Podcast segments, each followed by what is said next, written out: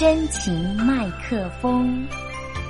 听众朋友您好，我是非常女倩华，谢谢你打开了我的真情麦克风。我将会在每次的节目当中呢，为大家介绍台湾有意思的那些人、那些事、那些书，让我与你的耳朵来一场美丽的相遇吧。今天我们在节目当中呢，要来跟大家呢推荐的这本书呢，是商周出版的，呃，《继承人生》哈，二十三段用爱跳表的旅程啊。嗯，其实大家对于计程车的司机哦，这个印象是什么呢？哈，呃，我觉得大部分很多人呢会觉得说啊，计程车司机啊，可能早期会觉得说，可能就是嚼个槟榔啦，衣衫不整啦，好，那或者是说。被迫哈为生活所逼哈，被迫呢去做这样子的工作，可是那都是我们的很刻板的印象哈。事实上呢，现在我们去看啊，很多的这个车队啊，他们呢都有非常这个呃企业化的这样子的经营啊，所以也。改变了大家对于自行车司机的印象，哈，包含其实他们的就是有这个制服，然后呢，呃，或者他们有一些的这个相关的这个规定啊，然后呢，连车子的这个呃整洁的清洁度呢，哈，服装仪容的这些呢，其实都是有呃经过一些的规范的，哈，然后呢，大对大家呢这个。我们认知的这建设的行业，其实有很大的这个改观的印象哈。那当然，我觉得大家对于建车司机哦，就是在那个一平大小的那样子的车厢里头哦，可能会很多人觉得不太敢跟司机朋友聊天哈，不敢跟他讲话哈。但是我觉得呢，其实每一个司机呢背后他都有很多的这个故事哦。那我们今天的很高兴的这本书哈，二十三段用爱跳表的这个旅程哈，我们呢邀请到的呢是。呃，他现任是台湾大车队集团的副董事长，哈，人称小辣椒的这个李琼淑李副董哦。那他呢，带着这另外一部分书，呃，另外一个这个共同的这个执笔人哈，詹云倩呢，哈，一同呢来节目当中来跟大家呢来聊聊这本书啊。Hello，两位好，哎，听众朋友，主持人大家好，好，这个是刚刚讲话的是我们的副董，哈，那另外呢，云倩也来跟大家打个招呼。好，听众朋友，主持人大家好，好，呃，先先讲一下这个副董哈，您自己人生也是这个因缘际会哈，这个进入到这样子的产业里头嘛，对不对？好，呃，所以每天刚开始的时候还是年轻的时候，你知道每天到接触到这样子的问讲哈，我们早期印象当中那问讲时候，你没有一点点的这种害怕哦，因为很多都觉得说啊，问讲他们讲话就是那个样子啊，或者是那个，你那时候都没有一点的害怕呀？嗯。害怕倒不至于，嗯，因为其实呃，我我小时候我父亲，我父亲也是啊，计程车司机，曾经有一度啊。那其实我从小就在菜市场长大的，所以基本上我对呃这样呃社会底层的人，我就是在这样的环境长大的，所以我到了这个车队，我确实没有什么害怕的问题。但是呢，会有就是说，啊，语言的沟通的问题，还有我不懂的这个啊，计程车界的这些行规，这我倒是真的不懂。所以呢，我当时形容自己进到车队，就像是一只误闯丛林的小白兔，因为我自己属兔啊，所以就自己把自己戏称为小白兔。是，嗯哼，那呃，李倩呢，你是怎么样进入这个产业的？其实也是个误打误撞哎，因为过去其实我的父亲也是个计程车司机，嗯对，但是他在建车的那个当时的那个产业，他是呃有一个比较不好的回忆。所以，当我当时要进入车队，我从事的当然是车队另外一个事业体。可是，当我要进去的时候，其实家里人都有非常大的疑惑：你为什么要进去这样的公司？对。不过，在我很庆幸，因为这在公司的历程以及写了这本书，我觉得也真的翻转了家人跟大众对于建车的一个想法。嗯嗯，呃，早期在我们讲到这个建车司机哈，就是说很多人会觉得说啊，他就是一个嗯。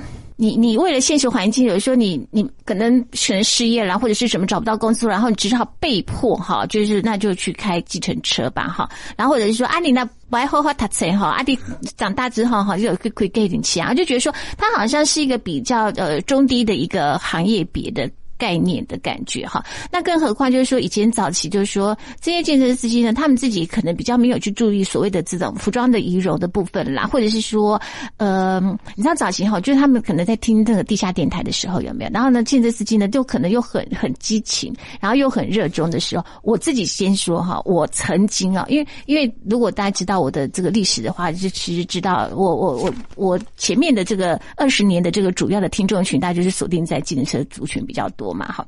然后那时候大家都还很热衷政治的时候，我说我有一次哈去搭计程车，然后我都我我都不会跟人家我是谁，可是我心其实是蛮好认的啦，哈。然后呢，车上那个那个问讲呢，他就是在听那个地下电台的，所以我不知道他认不认识我，但没有关系。他他就那个很激情，你知道吗？在跟我讲政治，你知道吗？我我跟他说，我说哎。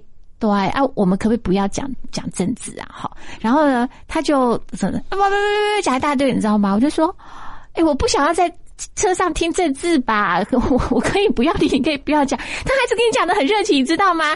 然后还说，哎，啊你不要这样，我就开始有点点跟他那个，他说啊不，你老乡，你老掐。然后呢，他就真的就把我赶下车，你知道吗？我心想说这是见鬼！我去新北市，我叫见鬼了！你把我赶下车，怎么回事啊？然后那是我一个很很不好、很不好的一个这个搭车的这个经验了哈。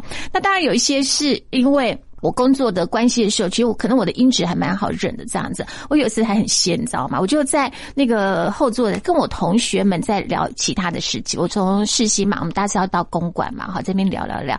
然后来呢，下车的时候啊，那我们要付钱的时候，然后那司机就回头啊，就在讲说：“哎呀，阿丽姐很想对不？好。”然后我说：“哈。”有有有有有有事吗？他就说：“哦，就现在写在就后里奶奶，就你的声音好化成那个那个烧成骨灰，那个声带都没有烧坏的那种感觉，知道吗？哈。然后我同学就很惊讶，同学说：真的假的？你这样被人家认出来？然后我就刚刚开玩笑说：啊，就跟你们说我很红，你们就不相信吧？但这是玩笑话。但是说，哎，我就觉得说，那个司机其实他们都很厉害，就是他在那个一瓶大小的空间里头，哈，他其实你说他是不是有有在偷听你，还是？也不见得，因为我们讲话都很大声。可是我觉得他的，他就很会注意到说每个骑乘客的一些的喜怒哀乐的情绪，对不对？哎，对的啊。其实，嗯，过去我们对司机的印象确实是会比较草根性啊，就是吃个槟榔啊，身穿个拖鞋啦、汗衫啊，四处跑啊。那其实现在慢慢啊，有了车队的成型之后，其实这些司机也慢慢受到一些啊公司的一些相关的规范啊，像在我们车队里面就会要求司机啊不能抽烟、吃槟榔，甚至啊乘客上车也不能谈论宗教、不能谈论政治。嗯嗯。那当然，过去司机对政治确实是比较狂热一些哈，尤其谈到政治的时候，你如果不属于我支持的这个党派，那我可能就跟你。你会在车上吵起来，甚至会要求你下车。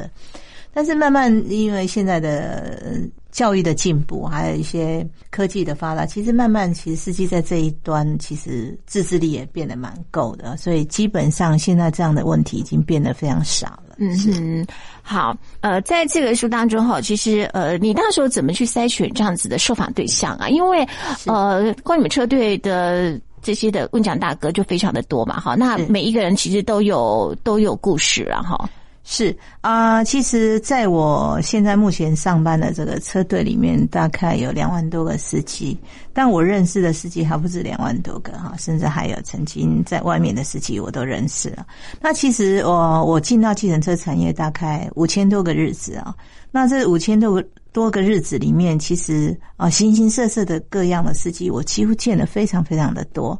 那我这本书里面的啊故事呢，都是我在这五千多个日子里面我认识的这些司机，也透过我亲眼看到的一些事迹，那透过啊我的感动，把他们写下来的。所以这些司机啊，所以。啊，这本书里面的二十三个司机的故事呢，每一位故事都是真实的，每一位司机都是存在的，每一位故事都是我接触的。嗯哼，所以有没有推荐的很多？然后你还要先经过一下筛选的部分？呃，其实啊，这样讲哈，几万个司机里面，其实善行义举啊，或者是很有故事性的司机太多太多了。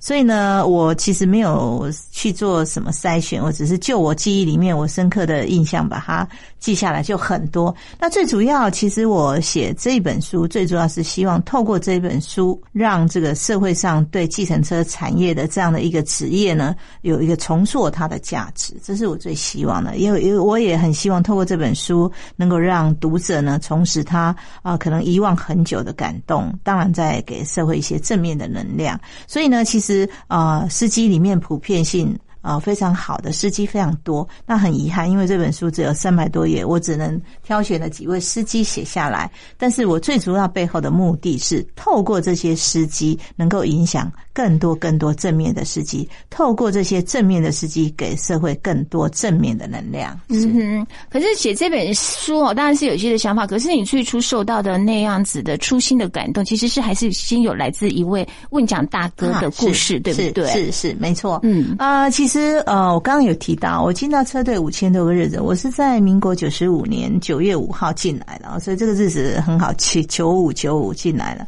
到今天已经五千多个日子啊。那其实写。我想把司机的故事写下来，其实是在很久很久以前，在将近八年前的时候，我就想把它写下来。只是当时因为我是总经理，那很忙，所以没有那个时间去啊去动笔来把它写出来。那直到最近，因为我总经理卸任之后，我就有更多宽裕的时间。那我的意思就是说，那为什么我当时会想要把司机的故事写下来？其实是啊，是有一个故事了啊，就是说。说在啊八年多前呢，那当时那时候是过年农历年，那啊就有一个司机大哥跑到总机台告诉总机说他想要见我啊。那当时因为我在开会，所以没有很多时间，没有办法接见他，所以总机请他说你可不可以等一下，不然就下一次再约。但是司机告诉总机说啊，我愿意，我愿意等总经理哈，所以他就等。那等着等着，他就哭了起来。那呃，总机一看到就很紧张，他觉得哎，呃，这个大哥一定有事，所以就来告诉我。那我就放下了会议，然后就见了这位大哥。那大哥看到我的时候，他就说：“哎，呃呃，小辣椒，你可不可以答应我一件事？”那我就说：“哎，大概是什么事哦？”他就说：“我刚刚从台大医院偷偷跑出来，所以我一定要见你。那你一定要帮我一件事情。”那说真的哦，我当时听到之后，我真的吓一跳。我在想说，哎，大哥，我不是医生呢，那你从台大医院偷偷跑出来，那你应该待在医院里面啊？你到底发生什么事啊？他就说，因为啊，医生刚刚啊看了我的这个检验报告，然后告诉我说是口腔癌末期。那因为快过年了，那我已经是四期了，然后这个啊癌细胞已经蔓延到淋巴，所以我马上要开刀。所以我赶快来找你。那我一听，我就平常心讲，我我我的理智思考是觉得说啊，那大哥可能缺钱，需要我在金钱上的资助，大概是这样啊。但是他就告诉我说：“小辣椒，我告诉你一个故事啊。”他说他两年多前，因为啊也是事业做失败，所以欠了一一堆卡债啊，然后哦辗转他就来开计程车。那因为开计程车不错，那能够让他最起码每天有现金收入，可以回家养活一家老小。但是因为家计的问题，所以他开车开的时间非常长，从早上可能清晨就出门了，一直到半夜才回家。那因为时间开的很长，所以他必须要呃呃这个吃一些东西来提神，他就他就养成了吃槟榔的习惯。但呢，吃槟榔的过程当中，他很幸运哦。这这段期间呢，他并没有被客人检举，也没有被客人投诉。但是也很不幸，那他得了口腔癌末期。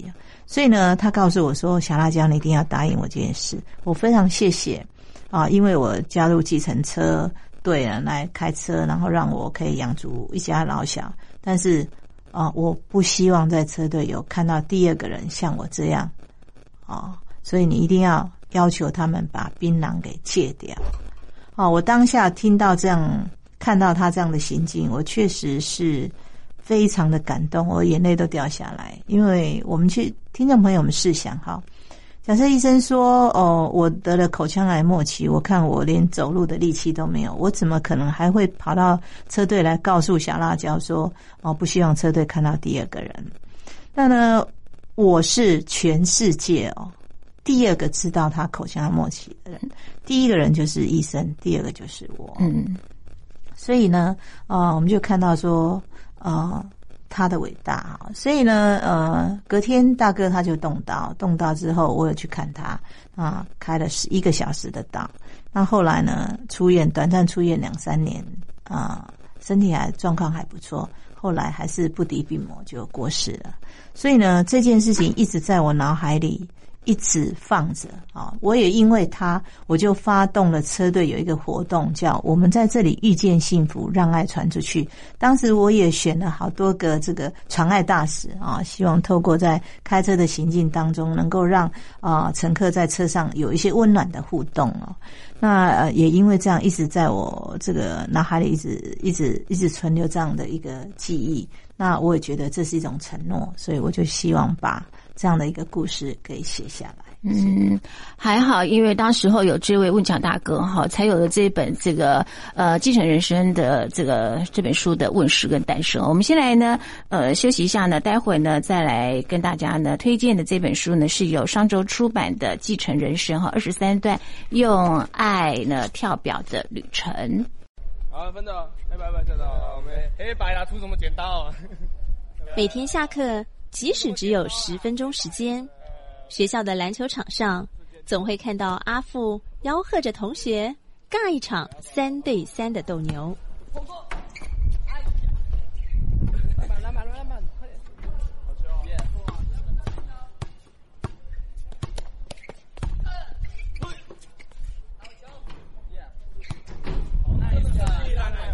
希望能跟 NBA 的 Kobe Bryant 打一场，给他看一下台湾的。三分线跟他谁比较准？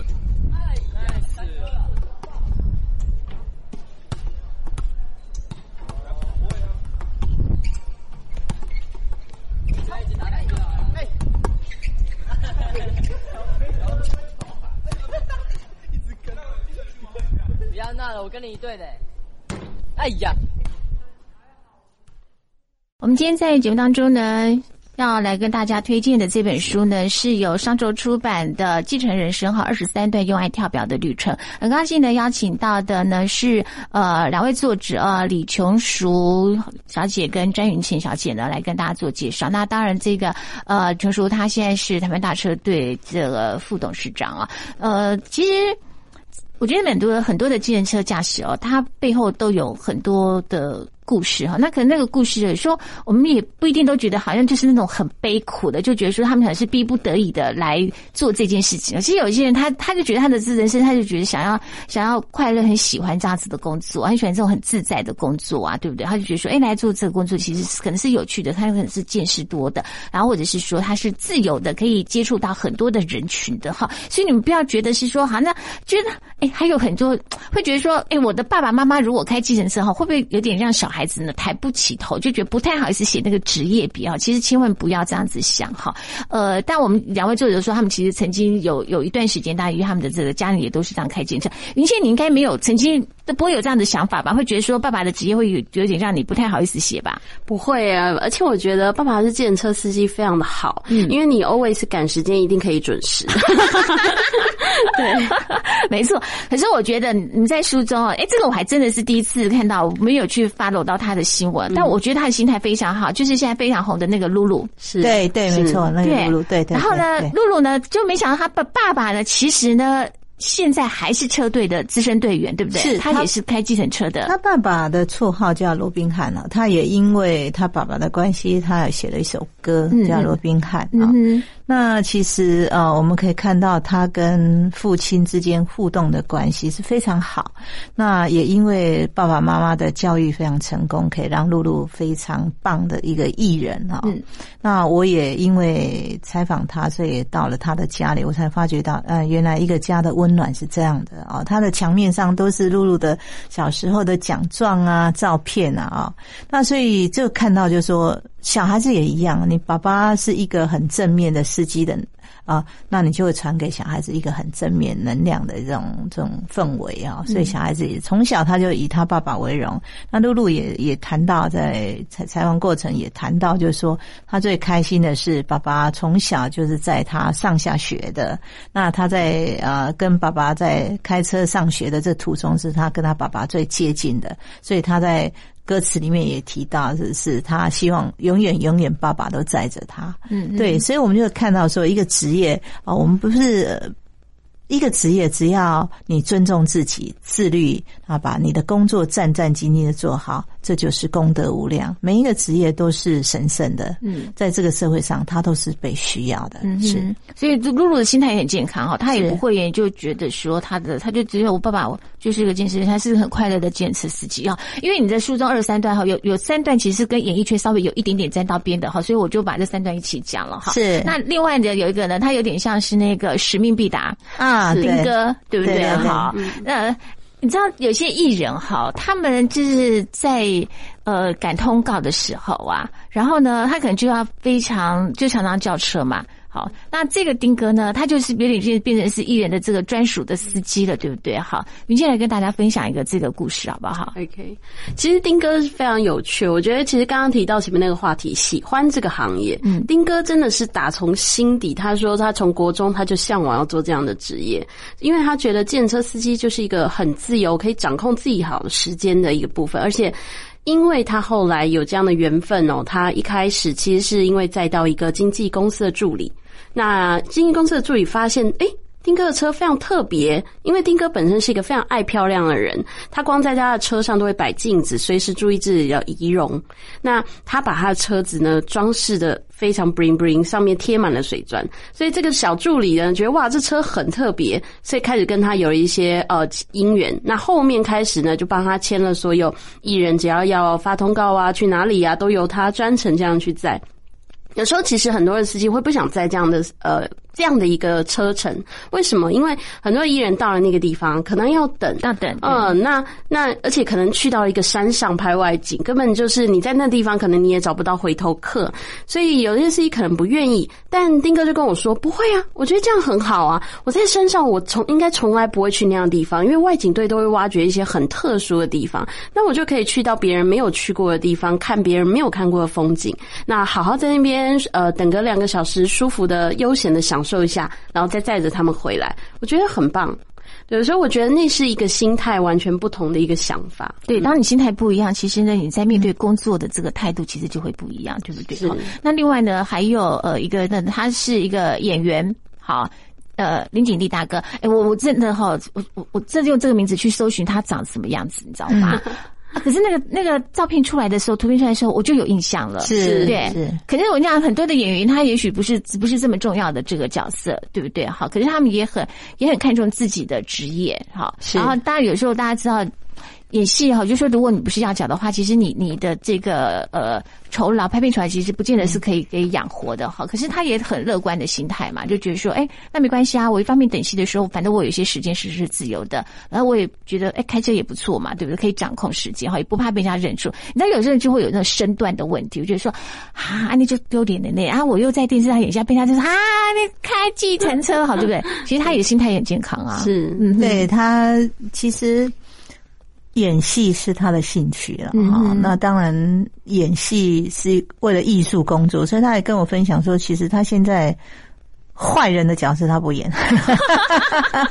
对，那其实嗯。他也蛮特别，他除了在演戏过程当中只要闲暇空档，他就来开车，所以他觉得也因为这样子才有办法让他去支持他对艺术的热爱啊。嗯那其实呃，我在这本《继承人生》这本书里面的每一则故事的后面都有一位呃，都有一个是给司机大哥给读者的话哦，这些都是司机大哥他写的。像林锦丽，他就在他最我们这本书的最后面有一张啊卡片啊，卡片后面。就有一句话，这也是他写的哦。他说：“红灯是逆境，绿灯是顺境，黄灯是心境。”哦，嗯，所以其实林景丽大哥他他只要闲暇的时间，他就会写一些呃醒世警语哦，写了好多好多。他也是这个佛教虔诚的佛教徒，也是慈济的啊义工哦，所以他写了很多很多的这个警示语，每天就会写一则，也分享在 FB 上面。所以他对人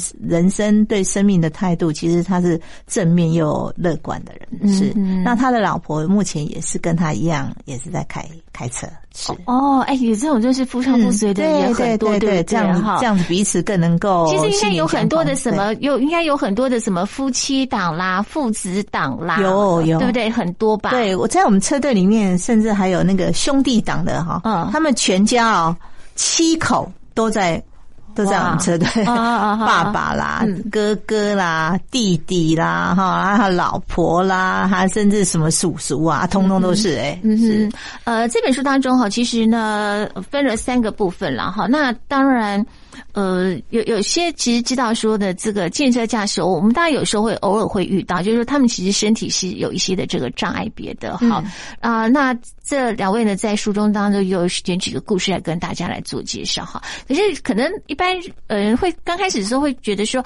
啊，在我坐到他的车，我会不会有一点点的危险性啊？比如说，他可能是个独臂的，或者是说他的脚呢，脚有障碍，然后他其实脚是够不到的那个刹车板，是大家都会有一点点的担心哈。所以，其实呃，两位在书中时候也有分享了几个这呃这样子有障碍别的他们的驾驶朋友他们的故事，对不对？好，要不要来举几个来跟大家来做介绍？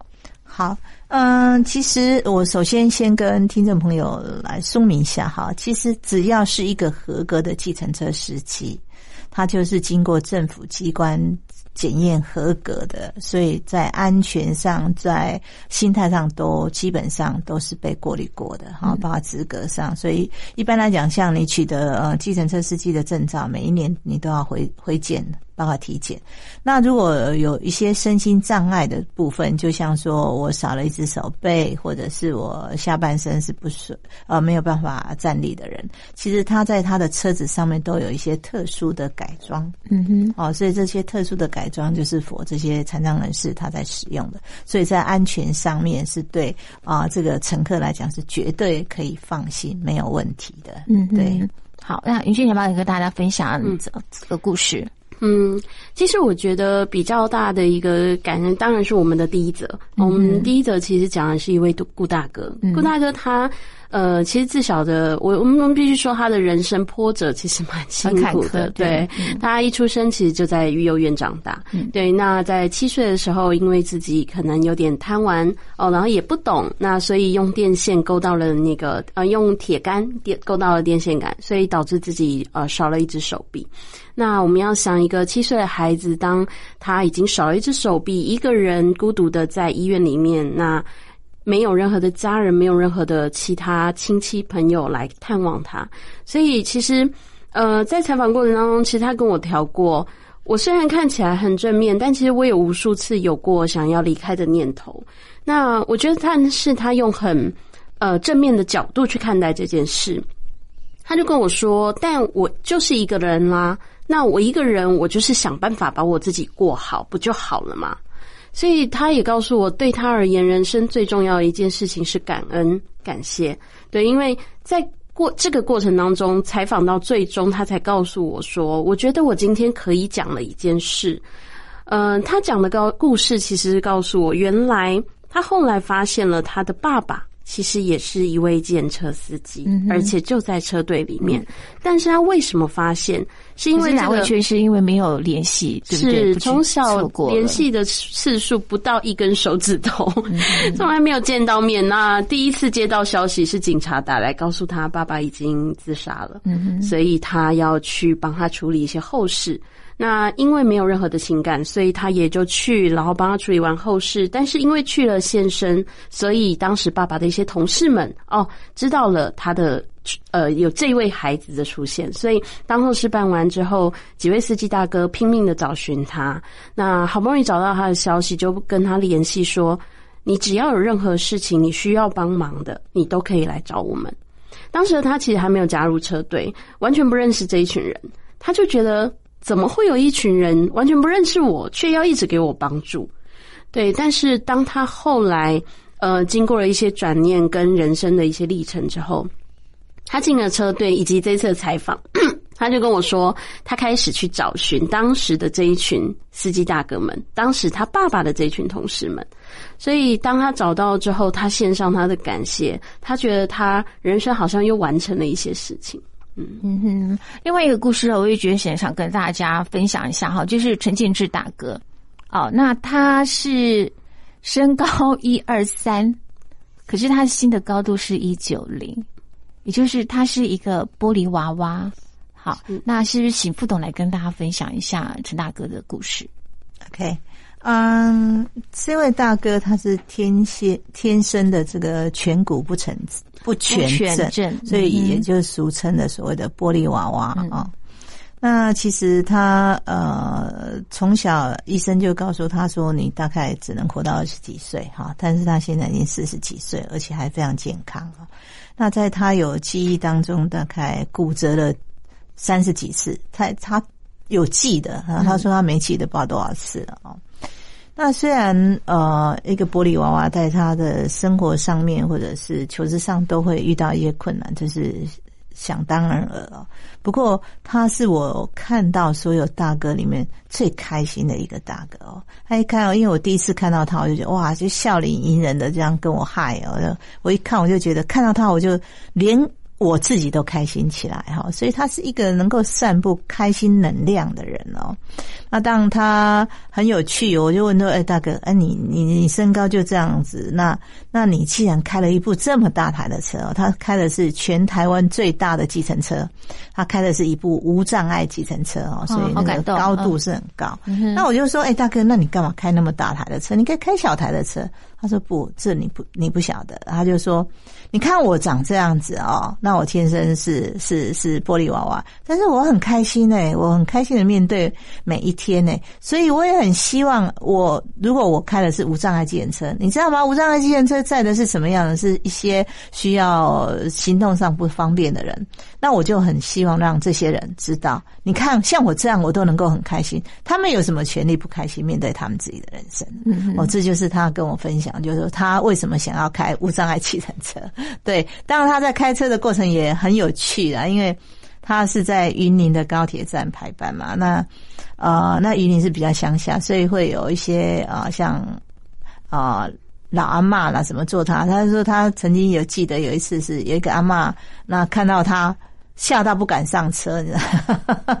后来他就跟阿妈说：“哎，你放心，我这地也给你安全再到家。”这结果呢，阿妈从从此以后就变成他的忠实的顾客，只要他有空，他一定要坐他的车。所以人生机遇是真的是很很无限想象空间啊！是，请问两位，你们在呃访问这些的司机大哥们的时候，哈，那当然有一有一些的故事是比较曲折的哈，所以你们自己在听的时候。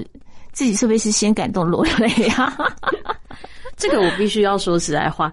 其实呃，就是正如我其实后记上也有提到，在开始采访的时候，副总跟我说：“我我我们每一场采访我都要去。”嗯，然后我心里想：哇，第一是副总行程也很满，第二是其实过去他是我的顶头上司啊。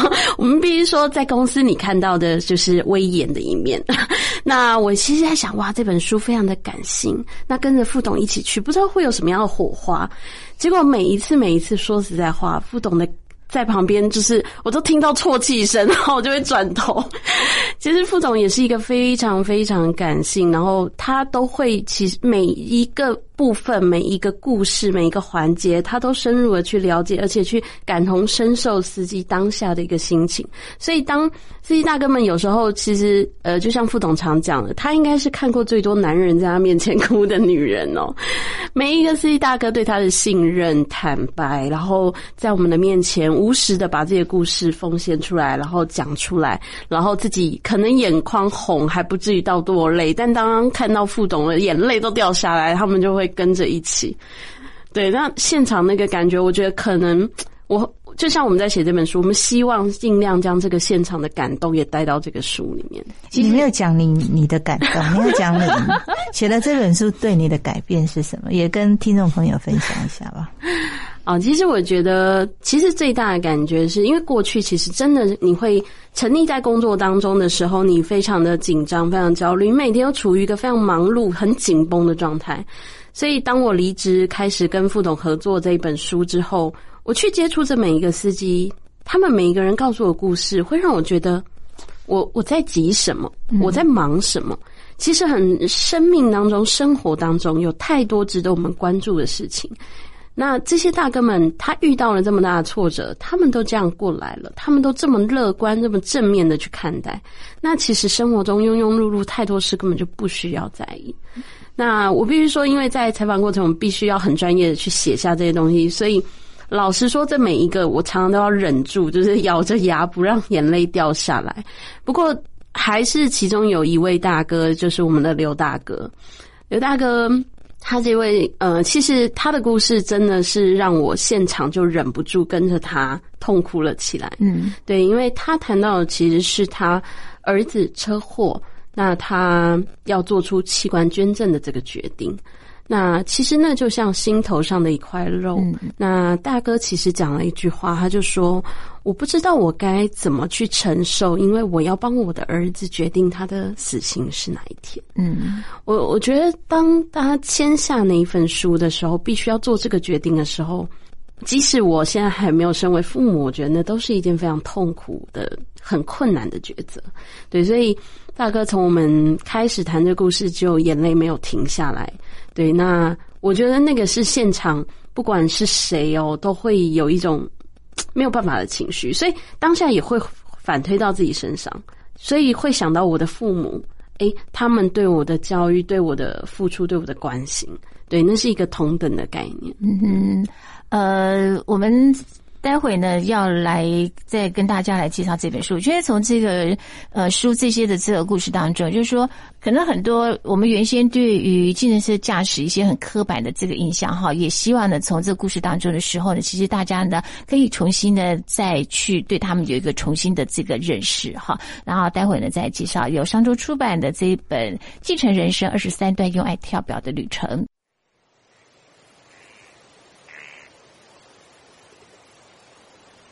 我永远记得二十年前那天，有点炎热的下午，我们在这里的约定。爸爸，你会一辈子都爱我，都不离开我吗？宝贝，爸爸会像这棵大树一样，一辈子为你挡风遮雨，永远不离开你哦。那打勾勾，不能骗我哦。好，打勾勾。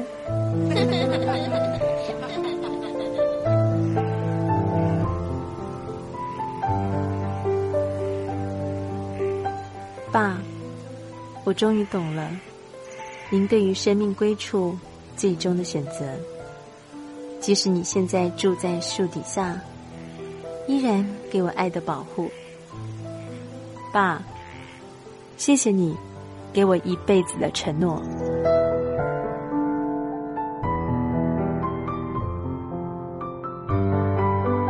环保树葬，尊重生命的另一种选择。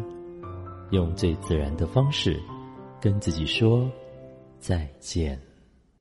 我们今天在节目当中呢，很高兴的邀请到的是呃上周。最近在出的这本《继承人生二十三段用爱跳表的旅程》哈，两位作者哈联袂到达，我就觉得真的是很感动哈。我们的呃李琼淑李副董哈，他现在也是台湾大车队的这个副董，然后还有我们的这个协同作家哈詹云倩哈来跟大家来分享啊。那当然，其实我觉得，你知道每位司机大哥朋友哈，真的。每个人都身怀绝技啊，哈，然后除了他们其实有他们自己可能要开始要养活家里的一些的经济上面的压力，可他们还还是很愿意哈，呃，就多付出好，然后呢，可能去参加很多的什么爱心啦、救援啦、捐血啦什么，我心想说，诶。其实每天开车上十几个小时，你也不过也才能够赚到，可能可以基本养活。可是你们还愿意去把一些的时间挪出来，哈，去做参加什么救援啊？就是这是这是很很动人、很感人的一件事情，哎，对不对？啊，对。其实我们这样看哈，其实对一个计程车司机，嗯。时间就是他金钱赚钱的来源。对，哦，他是用时间嘛，所以才叫做继承。哈，继承就是花时间。所以我们可以看到，司机愿意用他的剩余的时间，一天剩余的时间去帮助其他需要帮助的人。所以他们都是一个捐愿意捐时间的人。那我们。听众朋友试想，一天二十四小时，每一个老天爷给的每一个人的时间是公平的，嗯，但是他却不吝啬于他自己的仅有的时间去帮助别人哈。我们要来看有好几个好几个故事里面好多个人哦，包括有一个叫永汉大哥的，他呢只要他有空，然后礼每个礼拜天早上，他就会背水从这个山下背水到七星山的主峰去奉茶，嗯。那这个背水，哎，各位不要认为说背水是背个一公斤两公斤，他是背的是二十公斤的水，好，从山下，然后自己半夜就起来煮水，啊，煮煮那些什么啊，这个草茶啦、青草茶这样，啊，背到这个山上去奉茶，给那些登山的朋友们，在啊冷冷的冬天或冷冷的山上有一杯热腾腾的水。这是他感觉到他非常开心的。那甚至呢，他利用他闲暇的时间，他要因为他现在目前是单身一个人哈，他自己自己独居，那也呃老婆也过世了，他也爸爸妈妈也不在了。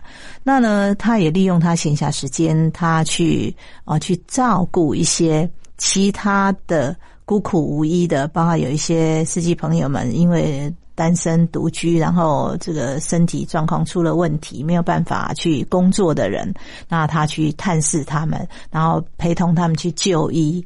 那所以我们会看到说，其实其实我们可能有爱心捐了钱，但是其实捐时间比捐钱更伟大，因为很多这些这些呃需要帮助的人，很往往很多的一大部分是因为他需要温暖，需要有人陪伴，需要有人关心。是，嗯，在这个第三段当中，我觉得很多的这个建设驾驶哈，就像这个副总讲说，他们在有时间、有经济压力的这个情况之下，可是他们还其实是很愿意去付出的哈。所以呢，可能在很多的大小的这个灾难场合，都可以看到他们的身影。我觉得那个是一个。那是一个很令人敬佩的那种背影，你知道吗？哈，然后呢，甚至说，呃，他有些不一定是参加什么所谓的救难，可是他可能只某某一种程度，他他去做一些，我觉得我们会觉得很傻子的事情，他很自律。比如说，我看那个捐血的那个大哥，对对对对，他他捐的血实在，他已经他的血捐了四十六万 CC。然后呢？这四十六万听听到没有？四十六万 c 到底有多少？哈，我那个我们都有喝过那个易开罐的可乐，嗯，易开罐是一千三百九十瓶，嗯，易开罐可乐啊，嗯，但它现在已经是全台湾名人排行榜，就是捐血的名人排行榜，它是第三十五、三十三，嗯。那你就看哦，就是说捐血不是说，哎，我今天开心我就捐，明天不开心我就不捐，然后后天我再捐两次那，不行的。他是很自律，对，他是他他是要有规律，因为你的身体的状况啊，所以你一个月顶多只能捐两次啊。那如果你今天状况不好，或被在医院检查是有问题的，或者你今天生病了，你是不能捐的。所以他就说，他只要有一次的闪神，他可能他这个排名啊就会落到很后面去。嗯，那我就问说，哎，大哥，那你为什么想要捐血？而且你这样已经持续了四十年的时时间哦。他就说，哈，我希望我利用我的捐血，让我妈妈以我为荣，我让我的妈妈以我为骄傲。嗯，他希望让妈妈开心。嗯嗯，因为他儿子是可以帮助别人的人。是。嗯请问一下，车队是不是有一些的团体加入一些的团体呀？比如说，他们特别去做一些的什么样的善心的事情呢？还是说那种推动？这个是在呃，车队是有特别组成个呃，这里是这样的，就像我刚开头节目开头的时候讲，就是说，因为吴大哥的关系，后来我就。成立了一个叫“我们在这里遇见幸福，让爱传出去”，嗯就是暖心会的前身。就是说，哦，就发起了一些呃，像啊这个爱心大使这样的。那我们车队里面有很多很多的团体，有些司机大哥是自主的啊，就像我们现在车队就有一个暖心会，就是刚刚我提到的永汉大哥，他就是现在就是用呃那个暖心会的会长。所以他们这个是其他的司机大哥们，他们自己自主。对对对，自主，这不算是这个车队的体制里头的。对对对，它等于是一个社社团的概念啊。包括说有乐活社啊，乐活社就是每年就会举办，跟这个政府配合，就是跟相关的呃学校配合。对，因为现在有很多小学是特殊教育的啊，可能是一些特教班的，可能是呃有一些身心障碍的小朋友。那呢啊，有的身心障碍的小朋友家境可能是比较。啊辛苦的。那有的是因为一个小孩子要出门是不容易的，因为他呃甚至有一些中毒的。那出门是不容易，家长需要照顾，所以我们司机呢，像乐活社，他就是。我们就像我在上个礼拜就有参加，就是他们就是到这个学生的家里面去，从家里就帮他一路载送，所以是司机就当一天的志工，开着车载着他们全家人一起，像这次就到那个六福村去。然后在全程陪伴，还这个照顾小朋友，这样让爸爸妈妈可以比较安心的不用开车，然后协助他们这样子，然后直到再回家。所以这样的一个活动已经做了将近八九年的时间。所以副董，您的意思是说，呃，其实，在车队这边呢，呃，你们。就是都是这些驾驶朋友们，他们自己自动自发，自己去组成各种不同的团体，不管是助人团体，或者是说学习团体，还是那种娱乐团体之类的，就是他们自己自发性组成的。啊，我一一直以为是说，是那个呃车队自己这边，你们就就下面的一些的这个。建制的部分哦，不是不是，这是他们自主出来的，那也是他们会号召他们的同好出来去做。那当车队会有支持啦，如果他们做什么活动，车队会协助这样子。嗯嗯，好，这个呃，除了就是类似像这样子的公益爱心团体之外，也有也有一种是学习团体嘛，对不对？哎，我都觉得这种很感人的。我所以感人是说哈，你知道，就是大家会觉得说没关系，我们就是贡献贡献几例嘛啊。可能我我可能对于某种语言哈，我是比较有天分一点。好，那我就觉得说，那我干脆呢可以授课，我就组成一个团体，然后我授课，我教大家，希望大家你们强化语言之后呢，也许你们也可以接到来自于其他的这个国外乘客的这个搭乘，对不对？好，让你生意更好一点。我觉得大家有点那种自助互助的那样子的那种情谊是很动人的哎。他们是义工啊，包括说像我这本书里面有一位大哥，他是日文啊，他在他大学的时候就在日本留学。所以他对日本的文化，包括日本的风土民，他是非常的热衷。所以，我我们就戏称他比日本人还日本人的。嗯，他现在只要闲暇时间，他就看日本电视、听日本广播、看日本书。所以他日文是非常非常的专精。所以他来，呃，他是因为退休，他就觉得很无聊，他就来开计程车。他一到车队来，他就组成了一个叫日文班，那也是他义务性质的，他就来教这些司机朋友们怎么。讲好英文，因为他本身也是司机，所以他非常清楚一个乘客上了车应该跟客人是怎怎么样的一个互动。他不只教日文，他还把日本的文化也带给司机。那甚至他还教司机怎么样去在风土呃，在这个名胜古迹的怎么样去帮呃客人来介绍。所以就蛮有趣的。那他是一个非常好学的人，他就跟我分享说，开计程车是他最开心的时候。为什么？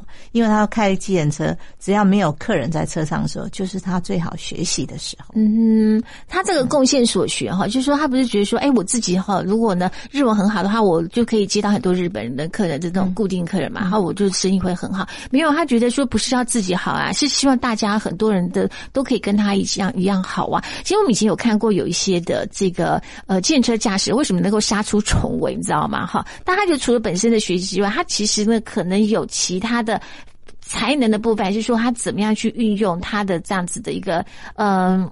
生存的一个模式哈，其实让他的生意其实会比别人更好，对不对？我觉得这其实都是值得大家去学习。不是说竞争者这么多，然后呢，什么那客载客量可能又变少的话，会说觉得没有。觉得其实每个人都还是要想想看自己有什么样的这个价值，对不对？哈，那个不是说那个跳表的价格，其实真的要去发挥到你的这个价值，对不对？当然没有错。嗯，一个司机在跑车哈，我们这样看，同样同样十个小时。有的人一天就能跑到三千多块、四千，甚至还有五千块。有的有的司机可能跑不到两千块。嗯，除了自律之外，你的行为是需要自我。自律啊！如果你想跟人家喝酒聊天啊，爱打牌啊，那当你赚不到钱。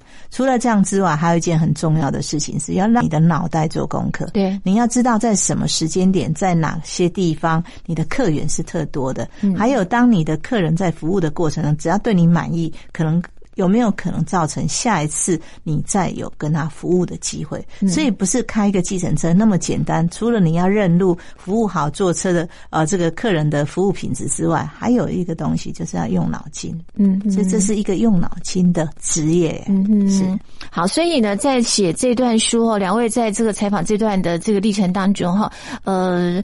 不懂您自己，当您本身接触到的这个问讲实在是太多了，然后可是，在这一段的这样子的采访历程当中，您又重新怎么样去看待这些大哥们获得什么？呃，我这样讲哈，其实呃，我也将近快六十岁哈，我很早很早就出社会了，我国中毕业之后就进到职场。工作了哈，那一路来呢，当然我的工作经验很很丰富哦。但是说真的，我来到了计程车产业，我才知道我工作的价值在哪里，我工作的意义是什么。因为我很清楚，当时我只要做了任何的改变，对整个产业它就是一个变化，对整个产业就会提升。所以呢，我看到的每一个司机。几乎都是我的老师，不管是好的还是坏的，我从他们身上我也学习到很多。那另外一件是最可贵的一件事情，我觉得司机间的互动是最单纯。其实司机朋友们啊，司机大哥大姐们，其实没什么问题。他只有两个字，就叫做 “emoji”。嗯，他只要觉得你是重视我的，那我就听你。所以他们是很讲义气的。嗯哼，所以反倒是跟这一群人。才是最好相处的，嗯哼，所以大家都叫我小辣椒，也是因为这样子。是 那云姐你呢？嗯，我觉得其实是一样的概念，就像刚刚也有提到，就是生命的导师这件事情。对，因为其实我过去在车队的工作，其实没有跟司机有直接的接触，但反而因为这本书开始跟司机大哥们有了深刻的接触，那包含司机大哥跟大姐们，那不同的呃想法、不同的氛围插进来我的生命当中。那就像我说的，人生的导师的面向有很多种，其实不只是他们对人生态度观，我觉得包含他们对家庭的观念、对教育孩子的观念。嗯，种种的面相，我觉得都给我有不一样的一个体会。嗯嗯嗯，其实这个健身哈，这个呃，这个旅程哈，不是说只有那个目的地的到达，对不对哈？你有时候呢，其实，在看你，你坐在后座，你就看那些健车这个驾驶哈，其实他们的这个背影哦，手握方向盘，其实每个人的背影哈，当然有他们自己的。运转的人生的这个故事哈，可是我觉得大家可能重新看待这些的建设司机，但我觉得要先自重，要先人重了，对不对？好，然后我觉得希望这个将来。呃，大家都说这最台湾最美的风景是人，对不对？我觉得那个人之外，其实还要包含计程车驾驶，因为你知道有很多的那个观光客进来的时候，其实都是接触到我们的这个呃计程车的这个驾驶朋友哈。但我觉得由他们本身呢先带给大家最美的这个风景，除了这个车窗外的这个风景之外，哈，他们自己本身建立起来的那样子的一个形象，那样子的自律，那样子的这种的呃规范也好哈，就是说，我觉得先让大家呢这样子的印象深刻哈。其实看看他们的。每一个人呢，都有一个丰富的生命流。因为今天我们在节目当中哈，这个故事二十三段，我没有办法一一跟大家来做介绍。那希望大家呢，真的去看一下这本书，然后重新呢，也许你就有认识建车司机，然后那建车司机呢，他也有更好的故事，那就你要写信到那个车队去给那个副董，希望他要有 part two，知道吧？不然他认识他认识这个几万人啊，对不对？哈，这个哎，我觉得这个哈，就是可能写十集都写不完，知道吗？因为他们。每个人真的不好不容易筛选了，哈，他只是先选了二十三段出来哈。那当然呢，希望呢大家呢哈以后呢在坐电车的时候呢，还有觉得除了我们在看说，我觉得我们自己乘客本身哈，其实我们自己的态度哦。心态也是要好，也要要对人家尊重，对不对？哈，然后建设驾驶你自己本身呢，我们讲了，就是说，其实那个不是不是那个价格的决定，是你要先体验体认到你自己呢，在做这份工作的时候的你的价值是什么？哈，然后呢，喜欢这份工作，然后呢，这个手握方向盘的这个运转出自己这个美丽的人生。哈，今天非常谢谢两位来跟大家做的这个分享介绍。郑重推荐大家的这本书，商周出版的《继承人生二十三段用爱跳表的旅程》，现在已经不是那个跳表了啦，对不对？哈，是。我们我们这样讲，好像年纪都有经过那个跳表的那个历程了。好，非常谢谢两位跟大家的分享，谢谢，谢谢，谢谢，谢谢。谢谢今天偶然路过点击收听的每个你你你你你，喜欢的话别忘了订阅分享。虽然没有小铃铛可以打开，但是你的收听呢，就是能够让我的麦克风继续真情下去哟。想要联络我的，可以写信到 very girl v e r y g i r l 四零一 at 雅虎点 com 点 t w。祝福大家有个美好的一天！我是非常女倩华，期待下一集的网络相遇喽。